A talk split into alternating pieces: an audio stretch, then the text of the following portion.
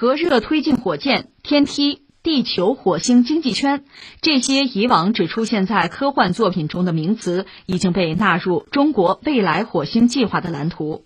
近日，二零二一年全球航天探索大会在俄罗斯召开。受疫情影响，中方通过线上的方式参加会议。会议期间，中国运载火箭技术研究院院长王晓军发表了题为“载人火星探测航天运输系统”的演讲。除了介绍中国既往火星探测任务成就外，还透露了中国未来载人火星探测发展路线设想。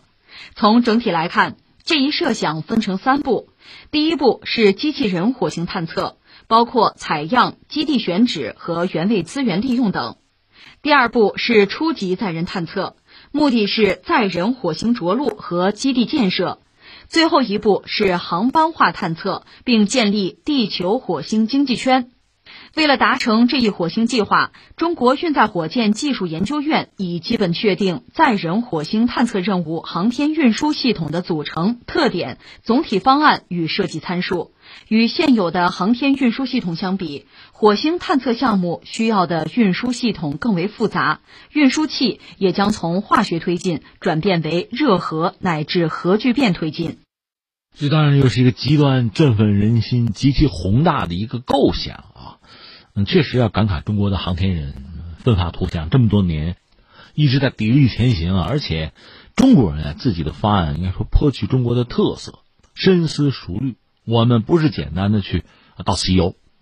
啊探个什么险，我们是有整体的规划。一下子做到最后要搞一个经济圈地火经济圈这还真是没有人提出来过，非常有意思哈。当然说聊这个话题之前，先说这个，就在二十七号吧，国家航天局刚刚发布了中国的天问一号火星探测任务着陆和巡视探测系列实拍的影像，包括着陆巡视器开伞下降的过程，祝融号火星车驶离着陆平台，甚至连声音哈，火星表面移动过程的那个视频都有。还有火星的全局环境感知图像，火星车那个车辙吧，那个图像都有，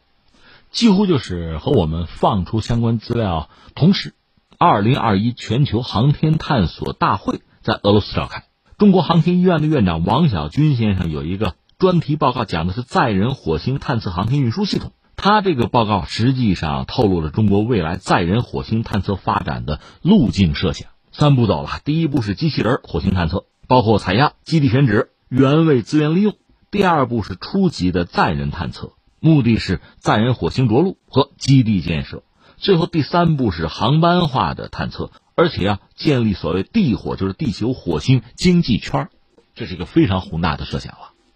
我也建议大家有时间可以就看看王小军先生整个的他这个演讲的内容吧，确实有很多值得关注的点哈。呃，简而言之，我觉得变与不变嘛。所以不变呢，就因为目前人类对于火星的了解就这些，而且地球和火星的这个关系就这些。说到底吧，有些时间窗口是没法改变的。就我们也推算，你要做火星任务出发的时间节点，呃，他列了几个：二零三三、二零三五、二零三七、二零四一、二零四三，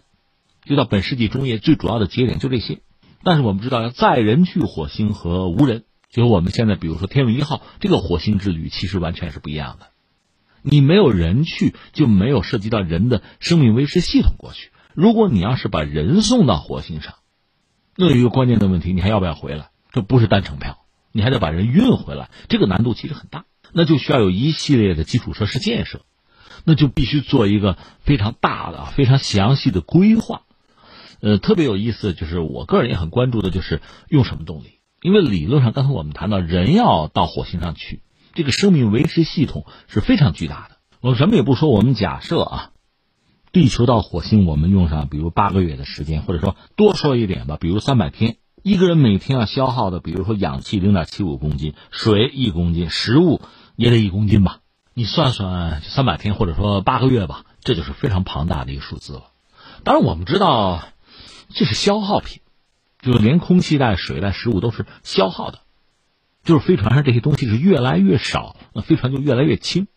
当然，要完成从地球到火星的这个旅程吧，我们就算是单程啊，那以目前人类的能力，用这个化学能的火箭。你要想完成这个旅程，恐怕就得想一些办法。你没办法一步到位。就是说，刚才我们算的人要去火星需要带的这些东西啊，就最基本的维持生命的东西，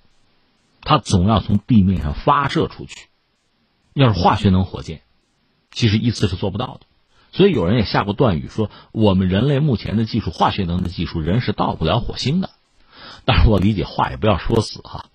我们就说，假设人类就中国人要去火星，两个方向，一个方向呢用新动力，一个方向用传统的化学动力的话啊，也不是没有办法，那就花钱了。恐怕要打造一系列的这个基础设施，太空基础设施，就是我理解啊，在地球到火星之间，需要有几站，就跟火车一样是有车站的，到每一站呢，该补水补水，该补食物补食物，甚至该加燃料可以加燃料，这才可以保证化学燃料的火箭和飞船能够抵达目的地。但是确实意味着巨大的投入，这个投入恐怕就无从算起了，真是一个天文数字。所以这次我们看到王先生这个演讲里边谈到推进技术方面，我们等于是另辟蹊径了，就是核热推进是目前载人火星探测方案设计的重要的选项，核聚变推进理论上具有更高比冲的性能，需要理论和技术的突破。适合作为载人火星探测更远期的研究目标，而且我们还研究把天梯这个新型的运输系统作为空间出发点，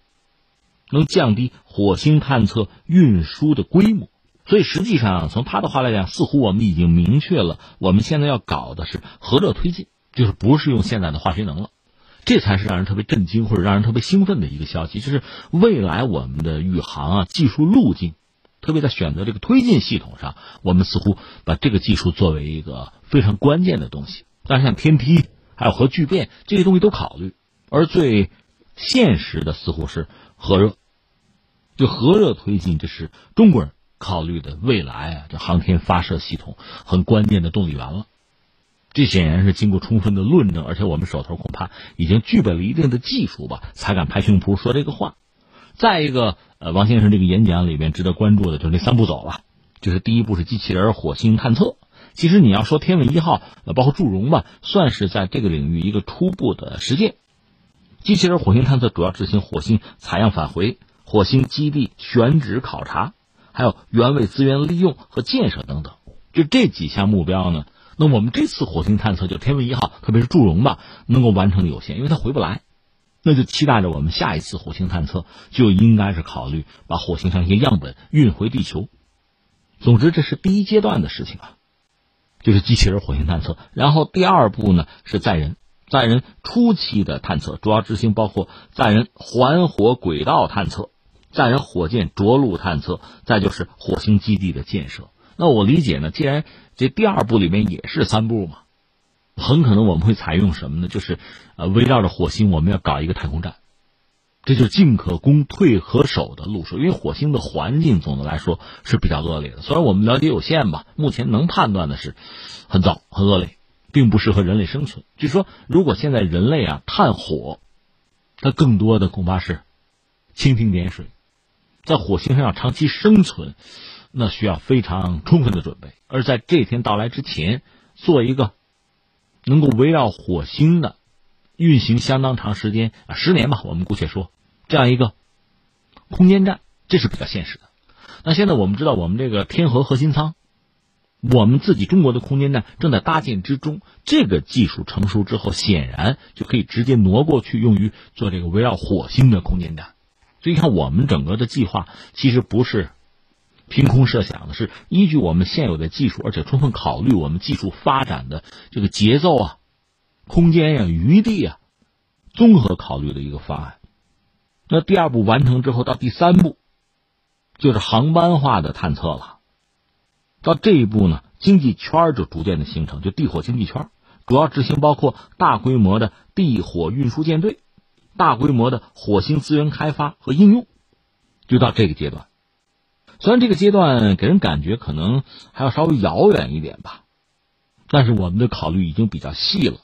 比如航班化的载人的火星探测阶段，我们还是提出要采用核动力一体化的运输模式，从地球空间驿站日地 L 二，就是那个拉格朗日点呗，呃，日地 L 二等基地，从那儿出发，选择地火循环轨道，这个循环轨道上已经布置转移飞行器，转移飞行器的推进剂呢是由地面或者空间加注站来补给。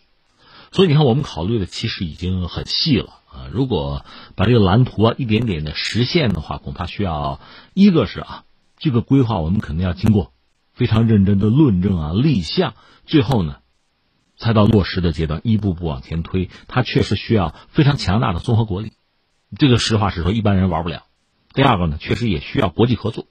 再一个呢，需要技术持续的不断的进步。所以，我们看这次王小军先生这个演讲本身也是发出一个呼吁或者说邀请吧，欢迎大家一起来啊，携手合作去探索和开发火星。